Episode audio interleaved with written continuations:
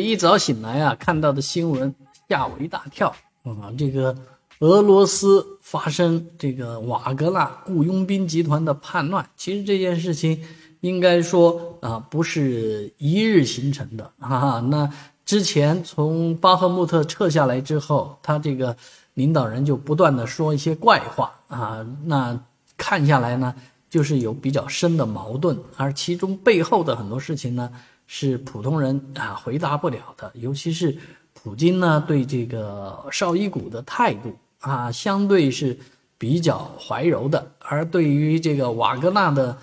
普里戈任来讲呢，却是比较的凶悍啊，比较的这个就是说逼着人家不准说话的那种感觉。而这一次发生这样的事情，会不会成为啊这个俄乌战争的一个冲突的转折点呢？这也成为各方的评论焦点。而这件事情如果从中国历史来讲的话呢，很多人比喻是安史之乱啊，俄罗斯的安史之乱啊。其实很多事情它发生这么一个表面上的事情呢，它背后有很深层次的这个